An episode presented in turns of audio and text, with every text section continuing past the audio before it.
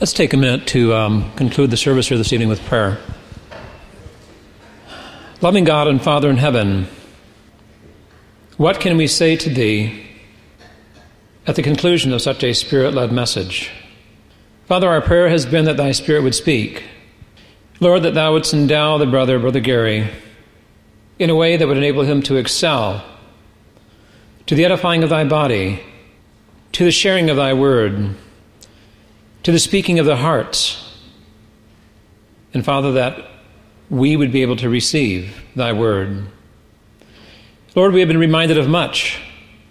Father, of the importance of coming and becoming complete through faith in thy Son, our Lord and Savior Jesus Christ. We are thankful, Father, for the clarity of the message.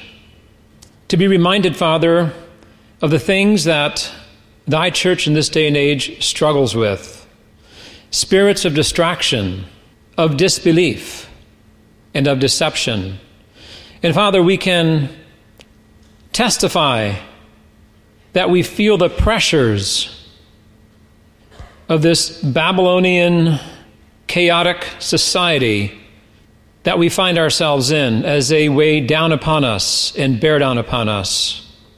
But Lord, we are thankful that if we but call upon Thee and take that time to think and to separate ourselves and to meditate, that the light of Thy gospel truth, through the strength of Thy Spirit, is able to break through and to speak to our hearts once again.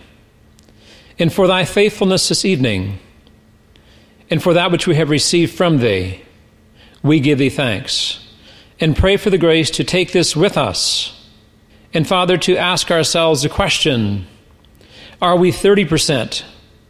Are we 50%? Or are we 100% bought into thy word?